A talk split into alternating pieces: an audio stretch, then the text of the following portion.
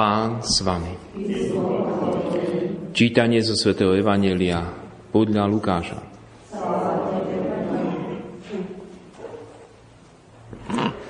Ježišovi rodičia chodievali každý rok do Jeruzalema na veľkonočné sviatky. Keď mal 12 rokov, tiež išli, ako bývalo na sviatky zvykom. A keď sa dni slávností skončili a oni sa vracali domov, zostal chlapec Ježiš v Jeruzaleme, čo jeho rodičia nezbadali. Nazdávali sa, že je v sprievode. Prešli deň cesty a hľadali ho medzi príbuznými a známymi. No nenašli. Vrátili sa teda do Jeruzalema a tam ho hľadali. Po troch dňoch ho našli v chráme. Sedel medzi učiteľmi a počúval ich a kládol im otázky. Všetci, čo ho počuli, žasli nad jeho rozumnosťou a odpovediami. Keď ho zazreli, strpli od údivu a matka mu povedala, syn môj, čo si nám to urobil? Pozri, tvoj otec i ja sme ťa s bolesťou hľadali. On im odpovedal, prečo ste ma hľadali? Nevedeli ste, že mám byť tam, kde ide o môjho otca? Ale oni nepochopili slovo, ktoré im hovoril. Potom sa s nimi vrátil do Nazareta a bol im poslušný. Počuli sme slovo pánovo.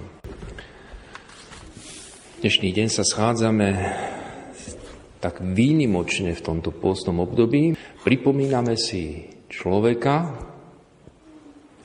ktorý bol úžasný, keď sa zamyslíme nad ním, nad jeho životom, nad jeho poslaním, tak upadáme do úžasu.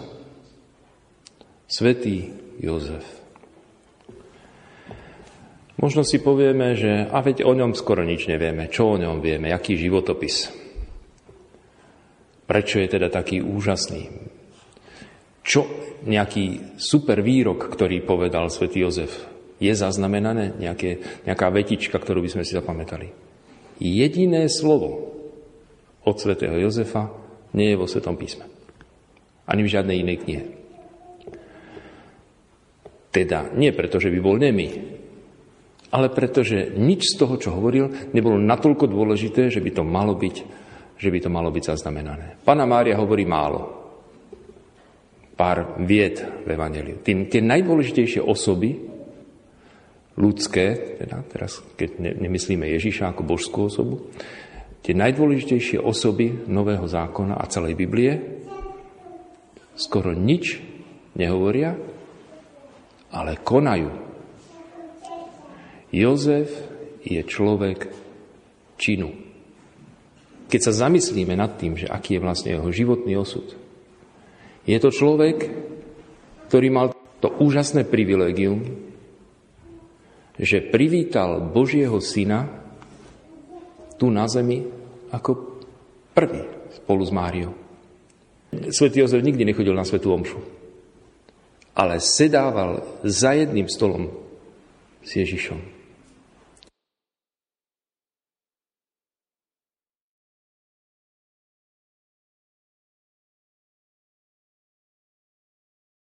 Ako môže niekto žiť s Bohom? A v akom on je postavený voči Bohu? My hovoríme Bohu Otec. A Boh hovoril Jozefovi, otec. Ten, ktorý je pôvodcom všetkého, ktorý celý tento svet stvoril, jemu hovorí otec. A jeho poslúcha. My všetci máme poslúchať Boha. Ježiš, Boh, božská osoba, poslúcha Jozefa. Veď sme to počuli v dnešnom evaneliu. Potom sa s nimi vrátil do Nazareta a bol im poslušný. Aké to je postavenie? Aké zvláštne postavenie držať v náručí telo Kristovo od jeho najútlejšieho veku, od tedy, čo sa narodil, byť jeho ochrancom, jeho živiteľom. Ten, ktorý nás všetkých živí, Ježiš. Ten, ktorý rozmnožil chlieb pre tisíce. Tak on sa nechá živiť od svätého Jozefa. On nedáva jeho chlieb. Vždy, keď sa dávajú pri stole, tak to jedlo, ktoré bolo na stole, to bolo zo zárobku, z práce svätého Jozefa. Ten, ktorý živí všetko stvorenie, tak je živený od Jozefa. Do akej pozície sa teda Jozef dostáva? Do ľudskej, ako keby taký ľudský boh. Samozrejme, že nemá svätý Jozef božskú prirodzenosť ako Ježiš. Ale dostáva sa do takej zvláštnej pozície, že Boh si ho ctí. Boh ho poslúcha. Boh sa nechá od neho živiť.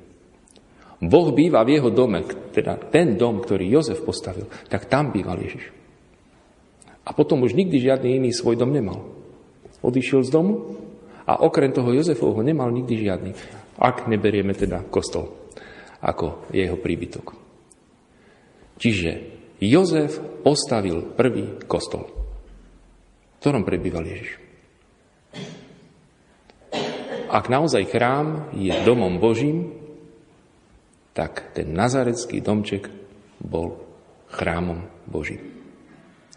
A tá spoločnosť ešte s Máriou po celý život môže mať niekto väčšie šťastie v živote, ako mal Jozef.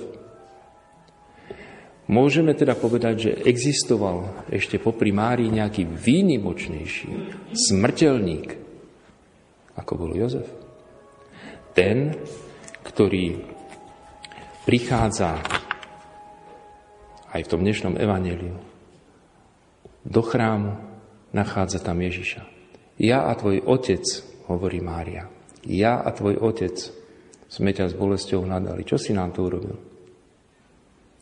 A Ježiš hovorí, ten, ktorému hovorím otec. Milujem ho, vážim si ho. Ale predsa ja prebývam v dome svojho Otca, ktorý je na nebesiach. Je zaujímavé, my počúvame o tom, ako Boh dal Abrahámovi prísľub. Bratia, takto to bolo v druhom čítaní, bratia Abrahám ani jeho potomstvo nedostali prísľubenie, že budú dedičmi sveta skrze zákon, ale skrze spravodlivosť viery. Už Abrahám dostal prísľub, že z jeho rodu sa narodí Boží syn, vykupiteľ. A skúsme dobre skúmať, kto sa vlastne narodil z toho Abrahámovho potomstva. Prečítajme si znovu ten rodokmen Ježiša Krista. A my zistíme, že to je rodokmen Jozefa. Povieme si však, ale Jozef ho nesplodil predsa. Mária a Boh sú jeho rodičia. Prečo teda Boh dáva prislúbenia už od Abraháma, vedú si všetky rodokmenia a nakoniec to príde po Jozefa.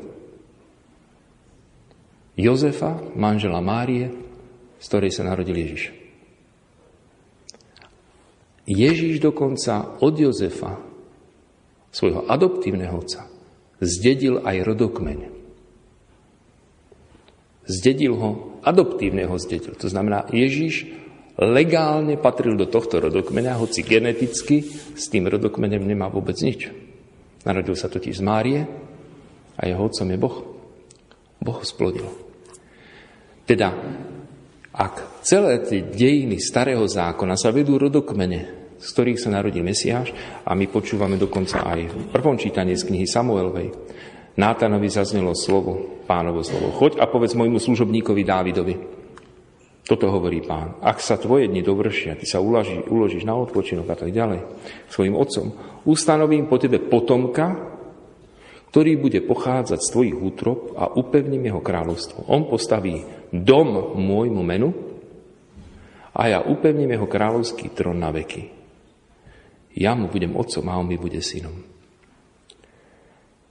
To je zaujímavé, že vlastne toto všetko nakoniec skončí celý tento rodokmeň, o ktorom tu sa slubuje, o ten, od toho potomka, skončí pri Jozefovi. Manželovi Márie, z ktorej sa narodil Ježiš, Boží syn. Teda celý čas to všetko nejakým spôsobom smeruje k Jozefovi. Ten má takúto úžasnú, také úžasné privilegium, že on vlastne, ako keby on bol ten Mesiáš. Vyzerá to, no lebo celé toto proroctvo hovorí o Mesiášovi, on postaví dom môjmu menu. Veď Jozef postavil dom Ježišovi. Ježiš je od neho ochraňovaný. Ježišovo telo. Samozrejme, že duša ťažko môže človek chrániť jeho dušu, ale jeho telo. To znamená, Herodes ho chce zabiť. Uteká spolu s Máriou do Egypta. Teraz pretlkajú sa tam životom v emigrácii, to nie je ľahké ani dnes, ani kedysi. No, tedy nemyslíte si, že došli do Egypta a hneď im pridelili dávky sociálne. Nie, pretlkali sa. Pretlkali sa v cudzine, cudzí jazyk, cudzie prostredie, žiadny známy. A, ale chráni. Chráni ho pred nebezpečenstvom. Jeho ochrancom. Akú rolu má svätý Jozef dnes? Tú istú. On chráni Kristovo telo. Ale Kristovo telo, Kristovo tajomné telo je církev. Je, preto Jozef je ochrancom Svetej církvy, tajomného tela Kristovo, tak ako Kristovo telo vždy chránil, ako sa o neho obával v tom dnešnom evaneliu, ako tri dní s bolesťou hľadal, tak presne takto chráni Kristovo tajomné telo, ktorým je církev. My sme jednotlivé bunky toho tela.